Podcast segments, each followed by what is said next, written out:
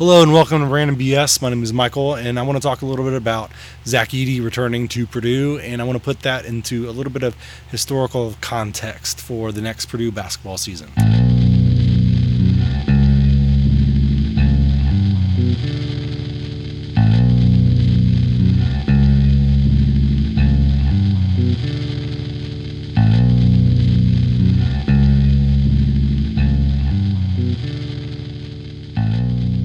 Prior to the NIL era, it was not uncommon to see guys just leave for the NBA, mostly because if you had an opportunity to earn millions of dollars, why would you ever turn that down?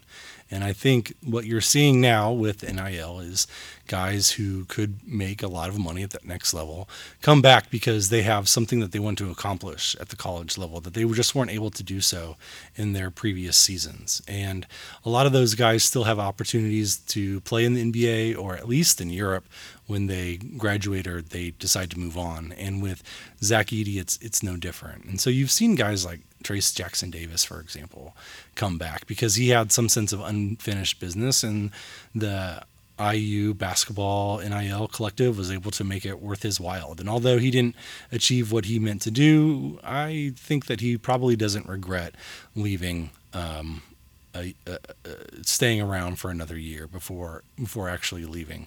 So it's really interesting to think about these players and the decisions that they make and the the different ways in which they think about those. But it's also interesting to think about the teams themselves and how this affects the dynamics of those teams. The, uh, everybody who's a Purdue fan is disappointed, obviously, at how the last two seasons ended, especially the last season.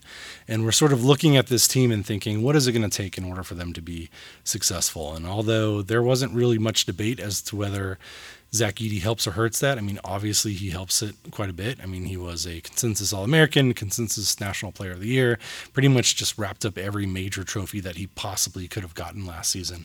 And so obviously he's going to have a big effect on the team. But there's still this question of how does a team come back from such a devastating end to that last season and how do they turn out to be better? Now, we've all talked about you know the previous number one seed to lose to a number 16 winning a national championship in the last season. Maybe that's a good analogy maybe it's not but it wasn't really the first team that i thought of when i thought of teams recovering. And so as purdue uh, moves forward into this next season, they basically lose a grad transfer. They gain a grad transfer. They gain Camden Heide coming off of a red shirt. They gain Colvin uh, as an incoming freshman.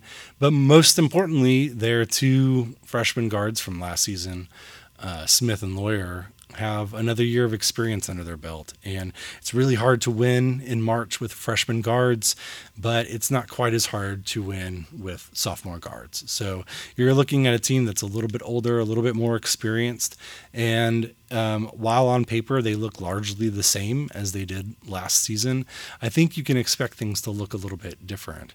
And so when I was thinking about what does this Purdue team look like moving forward, the team that I thought about the most actually was the 2016 uh, 2017 Villanova Wildcats team. So, for those of you who don't remember, Villanova has had just an incredible run of success in the Big East and in the national uh, uh, tournament. And um, this really uh, is something that Purdue can strive to achieve in terms of like matching some of that success. And I think about that that 2016-2017 team because they came off of a very successful 2015-2016 season where they won 35 games, and they uh, they didn't win the Big East tournament, but they played quite well. They um, uh, went to a Final Four. They beat Oklahoma in the Final Four.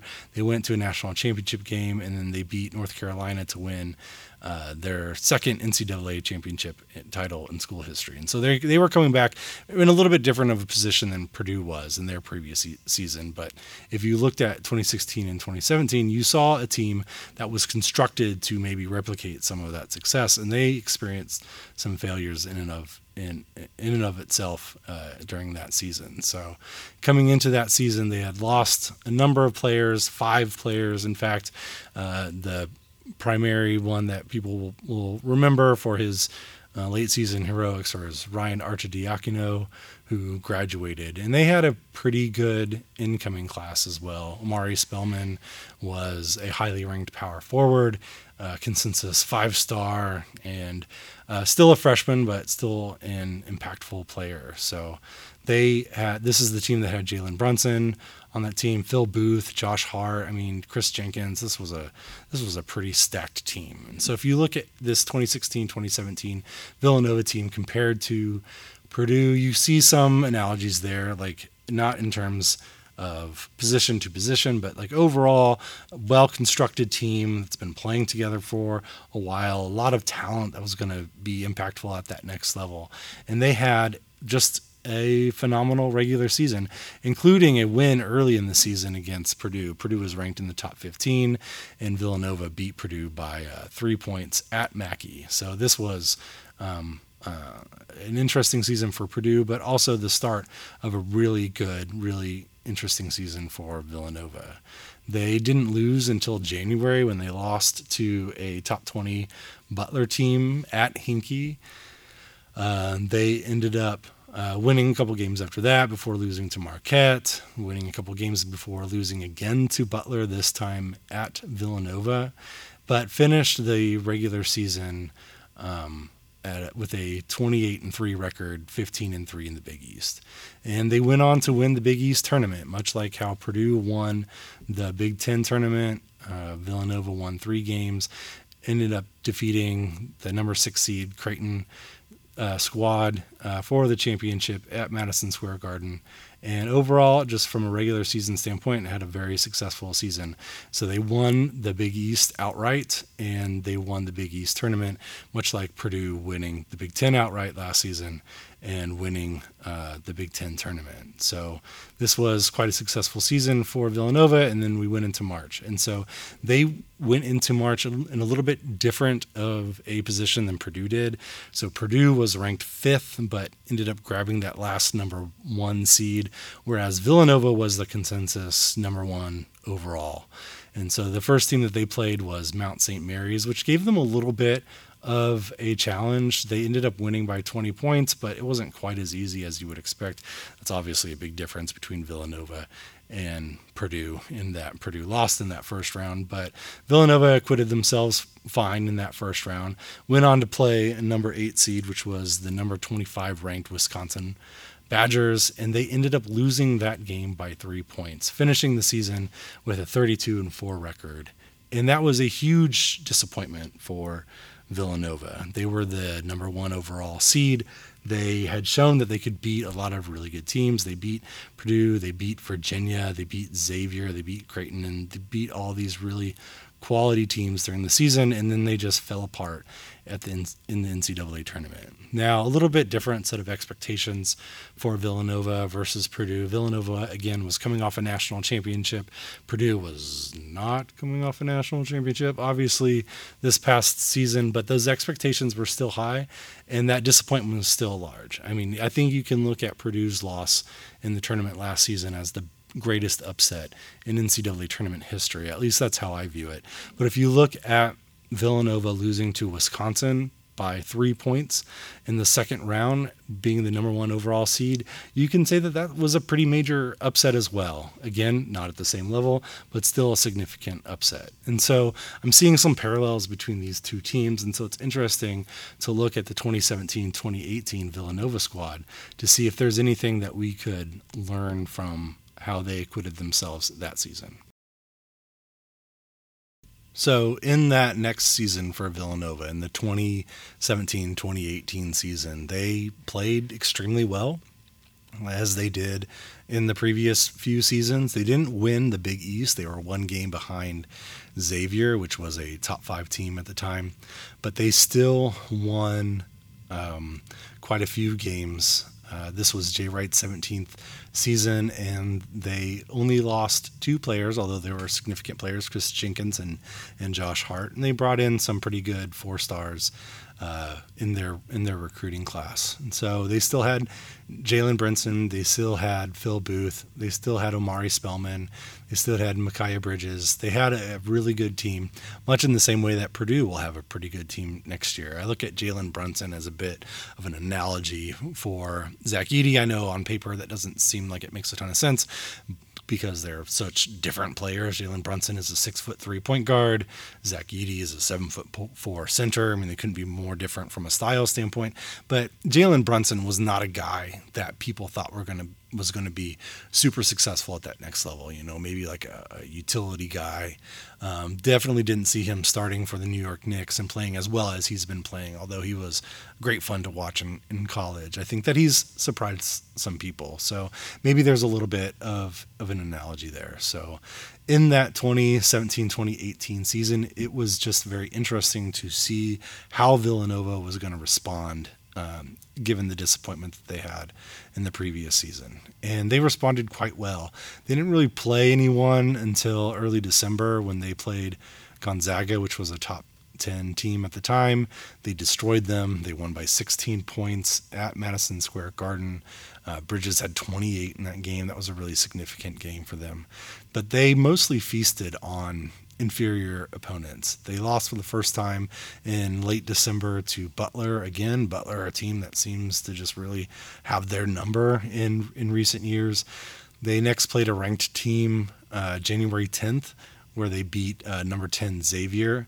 But by and large, I mean, we've talked about the two ranked teams that they've played so far. I mean, number 10 Gonzaga, number 10 Xavier. They mostly just feasted on a weak schedule. Ended up losing to St. John's, beating Butler, losing to Providence, beating number four Xavier, beating De- DePaul, losing at Creighton. so they had a little bit of a rough end to the season, losing to some inferior opponents, but still finished the se- the regular season uh, 14 and four in the conference and uh, one game behind Xavier for the Big East uh, regular season championship. And then they repeated their um, win in the Big East tournament by winning three games, uh, ultimately beating the fifth seeded Providence team in overtime to take their, their second consecutive Big East tournament win.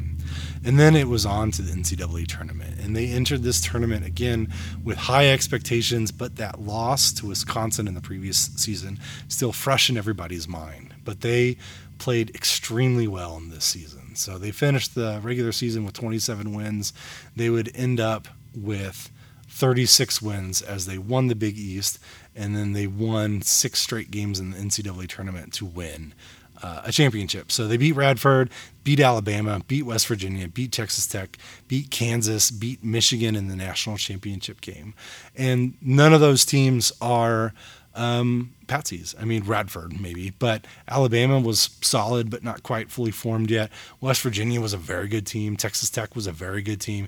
Kansas obviously was very good. Michigan was was over overperformed a little bit. They were an eight seed, but they were still a very good team, and they went on to win the championship. And the funny thing is, when you win a national title, all of those previous mistakes sort of fade out in the noise. Like you just don't pay as much attention to them because all that matters is that you win the tournament. And that's what Villanova was able to do.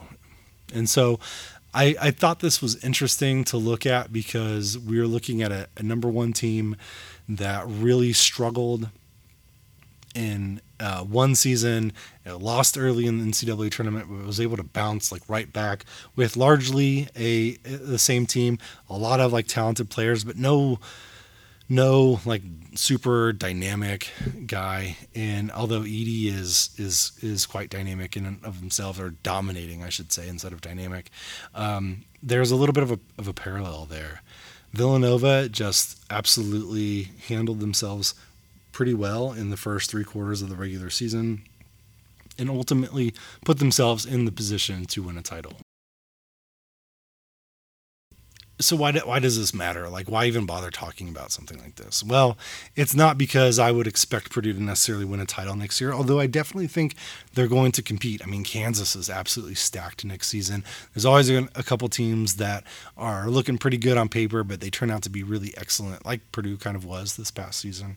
But Purdue's going to be right there. They have the pieces that they've had.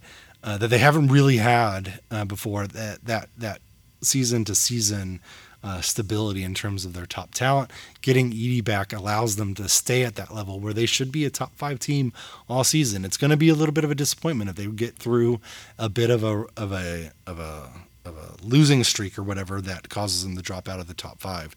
They can absolutely be a team that's dominating from beginning to end. And it's an opportunity for them to do what Villanova did, which is erase that negative feeling from the past season and accomplish something great.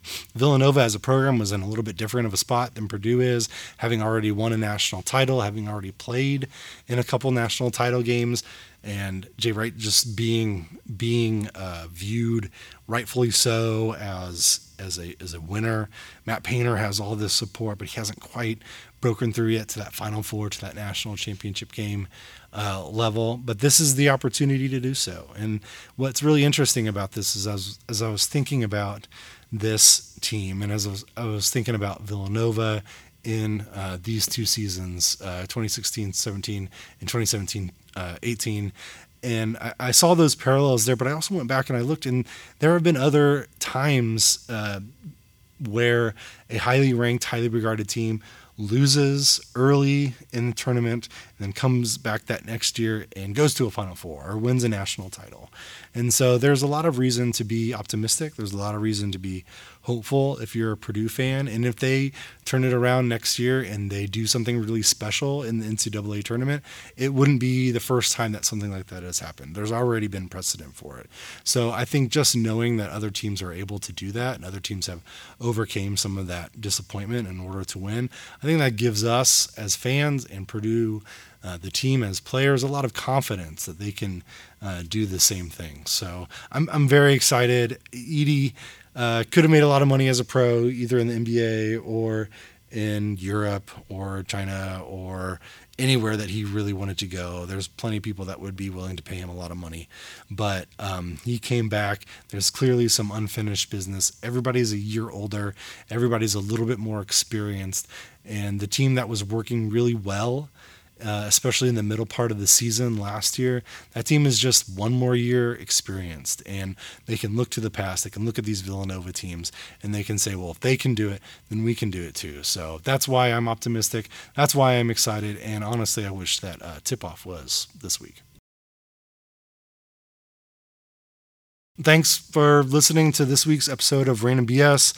I was thinking about doing these every week, but then I realized like ah, I wasn't really sure what I was going to talk about, and I'd rather think a little bit more about the content. So again, if you've got questions, comments, or or uh, suggestions, please hit me up on Twitter. I'm at the Railroad Tie, or hit up the the the main guys on on the Boiled Sports account. Just provide that feedback. Let me know what you like. Let me know what you don't like. I'm still sort of figuring out what this thing is going to be, um, but it's the off season. There's not a lot going on in sports, and there's definitely not a ton going on with with the main um, basketball and football programs for Purdue, and so I just I, I, like talking about these programs just so that I can uh, maintain that excitement and look forward to the fall. So thanks again for listening. I really appreciate you all.